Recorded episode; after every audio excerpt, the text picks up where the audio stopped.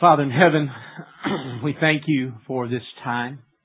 And we ask, Father, that you would open up our hearts that we might receive from you. I pray, Father, that uh, if there's one here that doesn't know you, that they would be drawn to you by the power of your word today as your spirit works in and through their lives. Lord, for those who need strength and encouragement, I pray that you would do that through the power of your spirit today. And may the name of the Lord be praised as we worship you. It's true, everyone worships something. It's a good question. What are you worshiping today? You know, there's only one real pathway to Jesus. And we live in a culture today where many take aspects of what Jesus has said, parts of what Jesus said, and work it into their religion. Whether it's Tolle or Bren or any of these pop spiritual spiritualists, so to speak, uh, self-made theologians that come up with little quotes from Jesus and kind of create their own Jesus. And it's very popular in our culture. It's very popular in our society to do so. Nothing wrong with Jesus. Let's just don't go with some of his claims. Let's just pick the pieces of Jesus that we want and that make us feel good and that work within our mind. Let's make up our own Jesus in our own mind is actually what occurs. And the Bible speaks of how in the last days people would do that. And the truth of it is, even in, in Jesus' culture, one of the reasons that we have the four gospels is so that people wouldn't just come up with their own rendition of Jesus, their own thoughts and their own philosophy about Jesus. Many times people will say, well, why actually are there four gospels? Why did it basically uh, repeat a lot of the same message? Well, they were given from four different perspectives. As a matter of fact, we know that the Gospel of Matthew was written to Jews. And we see the Jewish prophecies. Matthew is writing this to say, this is the promised Messiah. This is the Christ. The one that has been prophesied. This is Him. The Gospel of John, the, the one that was written probably last, John, who had been with Jesus and comes out as a theologian, he starts at the beginning and he says, in the beginning was the Word. Jesus is pre-existent. He's eternal. He was the Word, and the Word became flesh, and He lived amongst us. And it was written during a time of great persecution where He said, I don't want you to have any doubt theologically about who Jesus was. And then the other three Gospels, the Synoptic Gospels, as we talked about Matthew and then Luke. Luke, who was a Gentile, writing to Gentiles and writes the longest of the Gospels. And he also writes the book of Acts. What's interesting to me is there are a lot of uh, historians today who want to rewrite history and they want to say, you know, those Gospels, they came later. Uh, matter of fact, uh, Jacovici, one of the uh, one of the, the people who were in the background and supplying a lot of the information for the Da Vinci Code said, you know, those Gospels, Matthew, Mark, and Luke, John, those came, those were probably written in 200, 300 AD, long time after Jesus. We've got some other Gospels over here that probably are more credible. For some reason, the churches chose to just not go with those. We're not really sure what, why they did that other than to manipulate people. But the truth of it is, he, he's historically wrong. We know that the book of Acts was written before the before 70 AD, and we know that Matthew, Mark, and Luke are all written before the book of Acts. Okay, Luke, the author there, he wrote that before the book of Acts. And what we know about the book of Acts is it's a it's a story, it's a testament, it's a historical document of the early church and how it evolved and how it all transpired. And we know it must have been written by before 70 AD. We've got four good reasons. And by the way, Mark, we know, is the first of the Gospels. And it's probably written somewhere between 20 and 30 years after the death of Jesus. At that point, people had probably documented some things, but they could orally talk about it because there were so many hundreds and hundreds and thousands of people who had seen Jesus, who had experienced Jesus, who had seen Him go to the cross, who had heard His teachings. And they could collaborate with one another. But we know it, even the book of Luke, and we know that even the book of Acts, which comes after the book, was written earlier than 70 AD. Why do we know that? Well, let me give you four good reasons. Number one reason that we know that is because of this. Because the Roman war is not even mentioned. We don't even hear anything about the Roman war. What war was that? Well, in 70 AD, Titus comes through and he completely destroys Jerusalem. It's gone. Don't you think that that probably would have been mentioned in early church history? And if you want to go to step two, the temple was destroyed.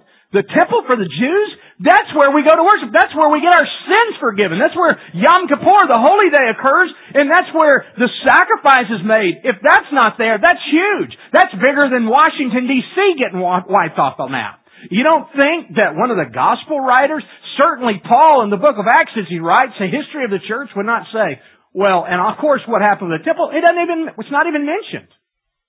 You don't think, and I mean, we, even our history books, we mention 9-11, don't we? This is bigger than 9-11. We're talking about the whole city being gone. The whole capital city, the temple and everything being destroyed. What about the martyrdoms of Paul and Peter?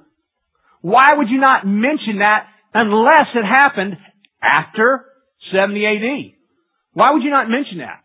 We've got Peter who is arguably uh, the the most important leader of the church, and then Paul, who comes along and writes more of the New Testament, more books of the New Testament than anybody. Now Luke wrote more in sure volume, but we've got arguably the two strongest presence of the early church, Peter and Paul, and they're not even their deaths aren't even mentioned. But the death of Stephen, who was a deacon, is mentioned. The death of James is mentioned. And then, of course, early Christian writers affirm this happened, that the dates are early. So when you hear these, you know, bogus claims that, oh, the Gospels, they were written hundreds of years after Jesus, they just kind of went back and remade that. That's not true. We can, with good confidence, say, you know what, the very first of the Gospels that we will be studying for the next while, Matthew was probably written 20 to 30 years afterwards.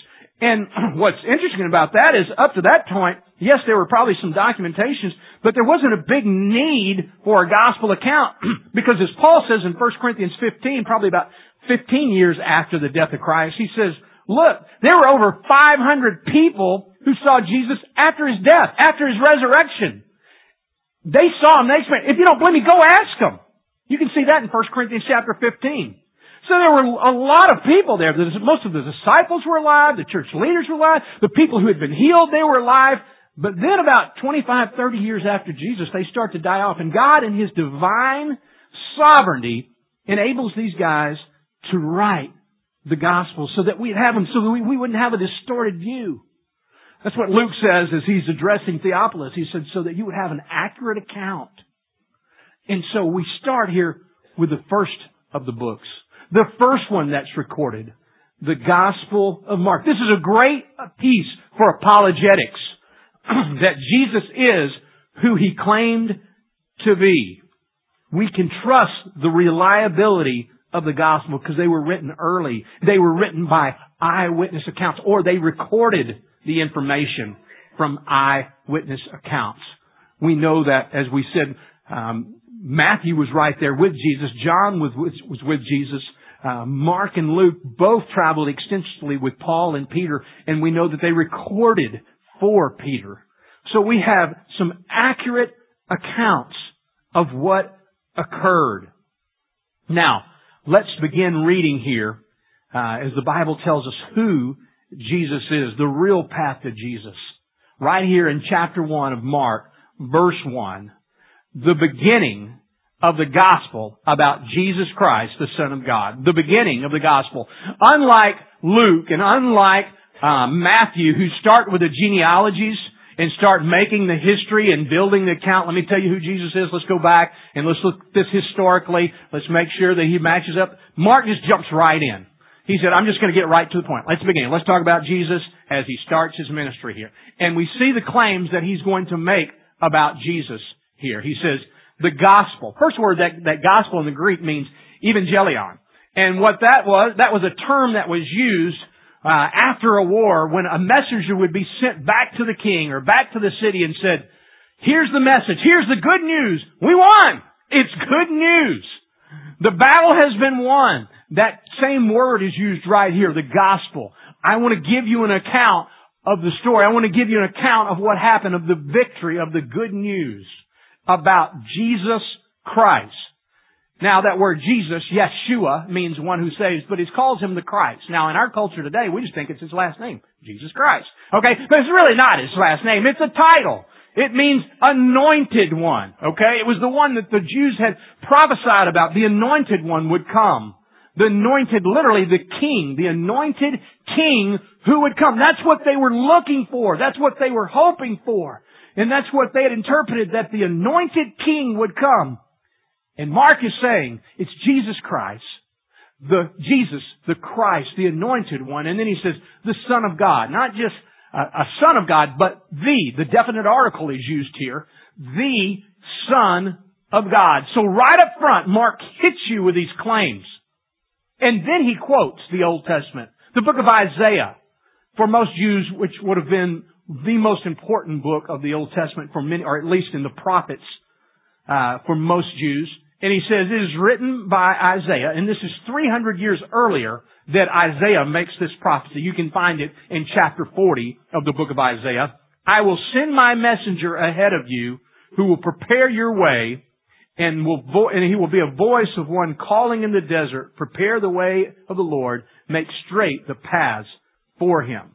You know what's interesting here uh, is a couple of things. First of all, it, it, makes me think, you know, he's making a reference to John the Baptist, which is also made in Malachi. You know, it, it makes me think of, of what's going on right now. How many of you are familiar with Linsanity? Raise your hand. Linsanity. Okay. Mainly men who read the sports page. Um, Linsanity, but you see, it's on the cover of New York Times. Uh, uh, you also was on the cover of Time magazine. Uh, I mean, it's everywhere. Okay.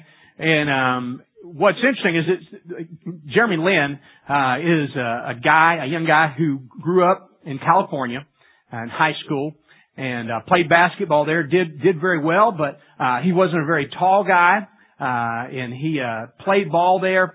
And when he got ready, he had done real well, but no one recruited him. He really wanted to go to Stanford, which was right across the street. He had great grades, had done very well academically, had a 4.2 grade point average, but no one wanted to recruit him on the West Coast. No one would give him a scholarship.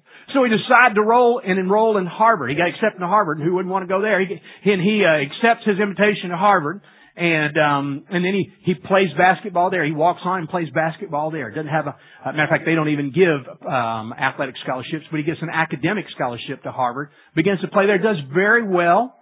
And uh, at the conclusion of his time there, and incidentally, he's a strong believer, by the way, at Harvard and led a Bible study there. But at the conclusion of his time there, uh, again, he doesn't get drafted. No one give him scholarship in high school. No one gives him a scholarship, or excuse me, a, a, pro offer. But he does have Golden State, who back in his hometown says, "Why don't you come in and do a little trial?" He does a tryout. They sign him. Uh, they send him back to D League, which is kind of the development league, and they bounce him back and forth uh, over the year. And then they finally cut him.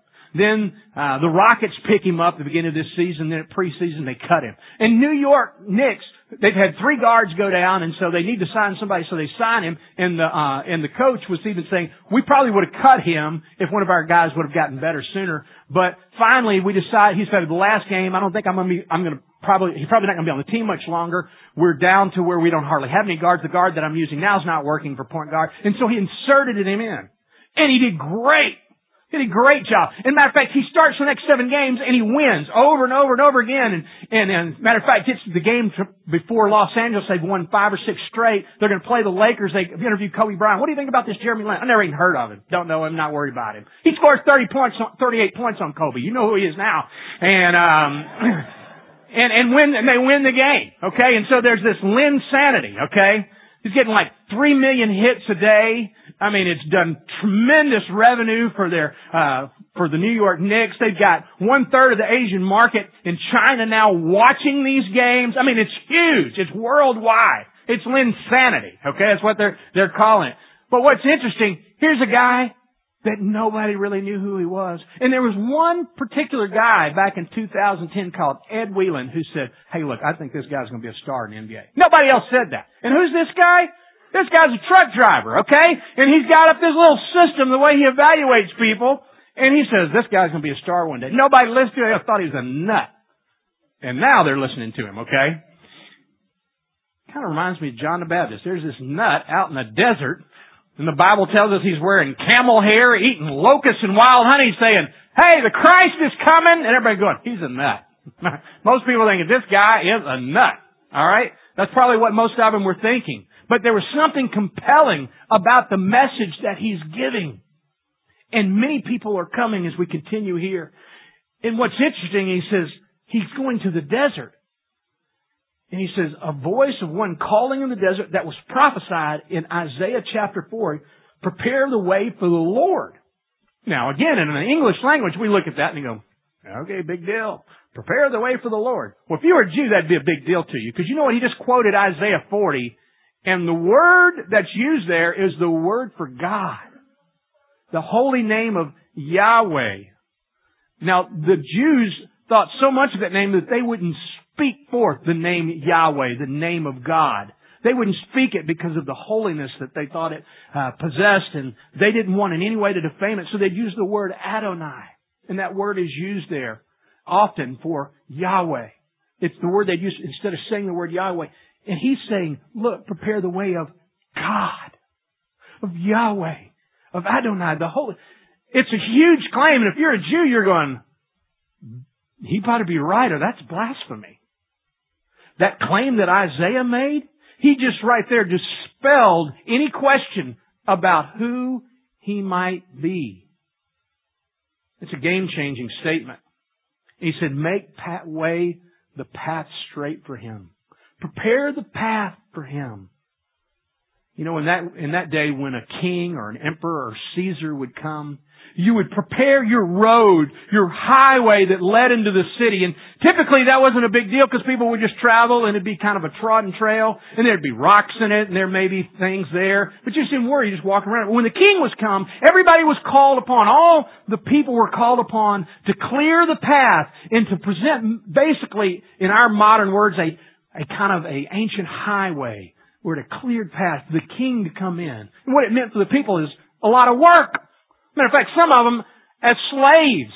Okay, for the next couple of months, this is what you gotta do. You gotta make this path clear, get all the rocks out, kill the grass cleared out. If there's a tree or whatever, we're gonna get all this removed where there's a, a beautiful, straight, and clean and clear path that leads to our city. And for many people thought, oh, it's great, the king's coming. That's two weeks out of the field or that's two months out of my business. It wasn't a term that typically excited people until that day. But for Jesus, the word that's used there in the Greek is hodos. Okay, hodos. That path, and every time we'll see it in the gospel after this, you know where it's a path? It's not a path for the king to the throne, it's a path for the king to the cross. The path to the cross, the Via Dolorosa. Every time we'll see the word used, and it'll be used about 15 more times, it is speaking about the road to the cross. This is a king that is headed to the cross. And so John came baptizing in the desert region and preaching a baptism of repentance for the forgiveness of sins. The whole Judean countryside and all the people of Jerusalem went out to him, confessing their sins and were being baptized by him in the Jordan River. You know, something else that's really unique and interesting about this is, is many of the people in the countryside, many of the people who had been on the outside of the religion, so to speak, the outside of the city, they've heard about this guy John who's claiming that the Christ has come. And you need to prepare yourself. You need to prepare your heart. Just like you would prepare the road for the king, you need to prepare yourself. So you need to repent and come and, and prepare yourself. And so he's practicing this repentance and confession and baptism. Well, People have been baptizing for hundreds and hundreds of years. Jews had been uh, practicing the, the art of baptism for probably well over a thousand years at this point. That's been happening a lot. That's that's not a big deal. Why is it significant? Well, I'll tell you this. Number one, when people would baptize themselves up to this point, that's exactly what they do. They'd baptize themselves. They'd make themselves ritually clean before they'd go to the temple, before they'd go and worship.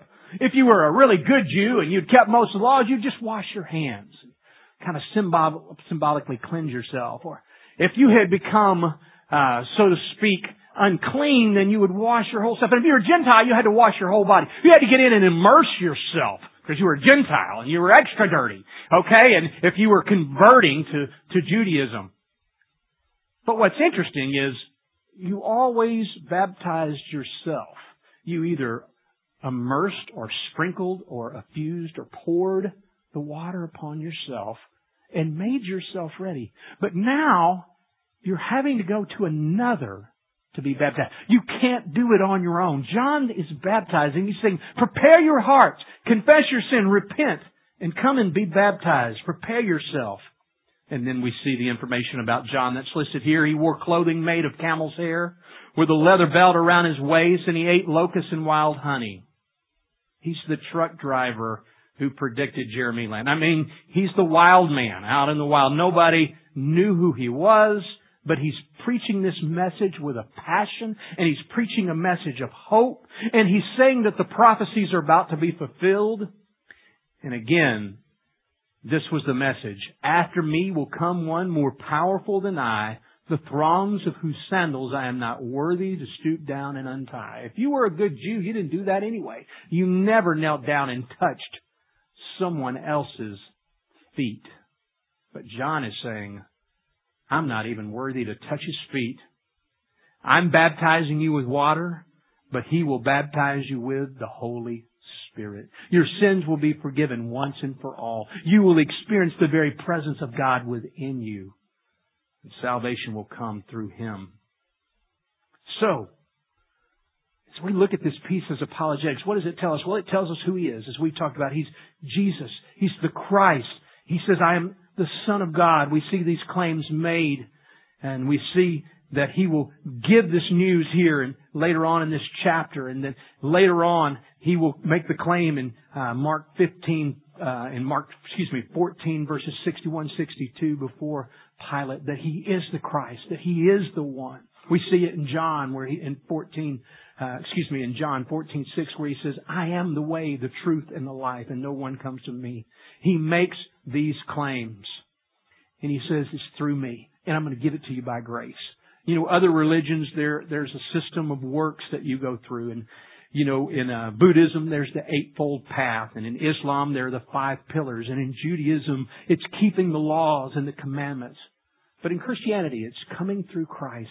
It's accepting what He has done for you and placing your faith and trust in Him. And how do we do that? Well, he gives it to us here. First of all, it's by confessing our sins, recognizing that I need you, Jesus. I need forgiveness. I confess that I am a sinner in need. I repent of that. I'm willing to turn away and I'm willing to believe and to place my trust in you. And that's what baptism is. Once we've trusted Christ, it's that picture of our acceptance of the death, the burial, and then the resurrection of Christ.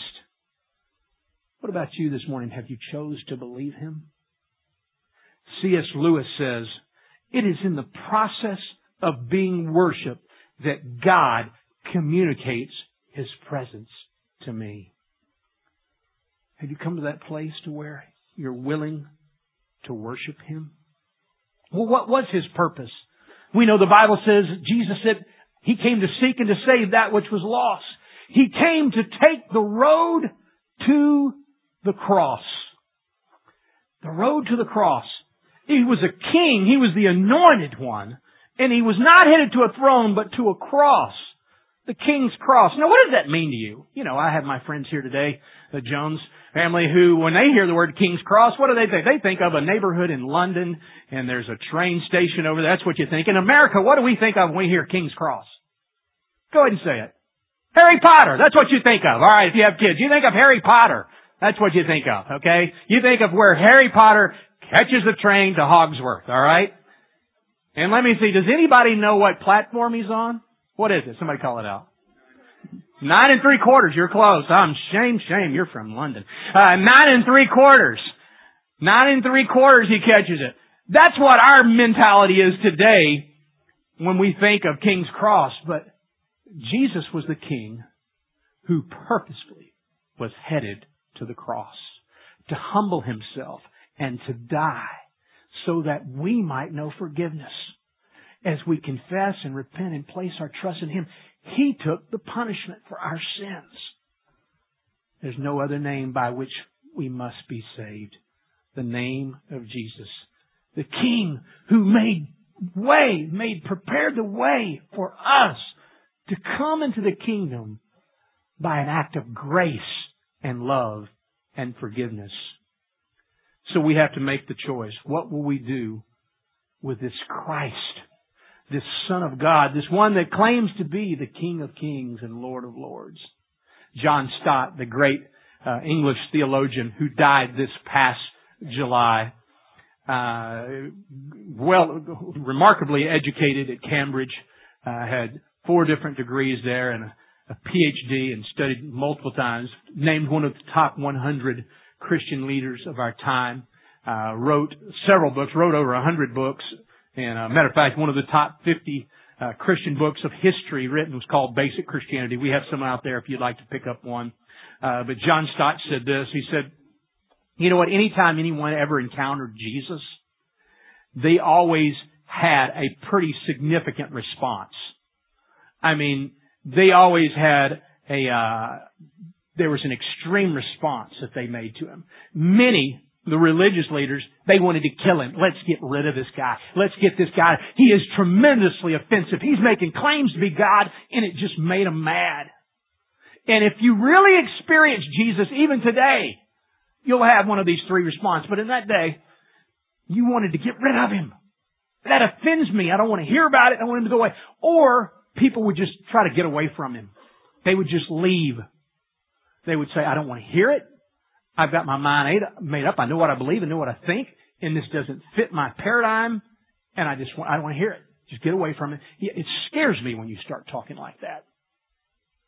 People still have that response. Or the third one, he said, or you kneel down and you worship him and you recognize he is the Christ, the Son of God, the one who takes away the sin of the world. Much like C.S. Lewis said, you've got to make that decision. He's either a liar, a lunatic, or he's Lord. What are you going to choose today? Well, I'm telling you, first of all, that you can, you can trust the reliability of the scriptures because of the reasons that we listed earlier. And number two, that there's good news for you today. That you don't have to earn it. You don't have to do it yourself. You don't have to be good enough. You don't have to enter some pathway that you've made up or someone else has made up, but that you can go by the words of Jesus and receive the grace and forgiveness that He's provided for you by saying, Lord, I confess, I repent, and I believe, I believe that you are the Christ. You are the Son of God. You know, many of you might have missed Linsanity. You might have missed that whole deal because they just lost a game the other night. And, uh, so, you know, it'll start to die down a little bit. And you may have missed that big deal. But let me tell you this, don't miss real Christianity. I'm not talking about manufactured what some people make it, but I'm talking about Jesus. Believing that He is the Christ, the Son of God, and receiving Him and His grace and forgiveness. Have you done that? I want to ask you to make that decision today, the most important decision of your life. Let's pray. Father, thank you so much that while we were still sinners, you died for us. Lord, I thank you that you made a path. You cleared a road for us by you going to the cross. Not that we would have to earn it or deserve it or work our way into it, but that by simply recognizing we need it and we need forgiveness, that if we would believe and transfer our trust to what you've done, you would apply to our account forgiveness and grace. Salvation would be granted. Lord, if there's one here today that's never really received, I pray, God, that you would draw them by the power of your Spirit. Lord, that we would not go with some Jesus we formulate in our minds, some God that we make up that makes us feel better, that seems logical and works within the confines of our imagination. But Lord, we would recognize there's something bigger than what we can come up with our little finite brains. And that Lord, that bigness was God came to earth in the form of a man, lived a perfect life, and died upon a cross so that we might know forgiveness by believing and receiving. That's not a plan that any of us would have come up with. But that's one of the ways we know it is you because it's beyond the scope of our imagination. Thank you, Jesus, for what you have come and done and what you have provided. In your name we pray. Amen.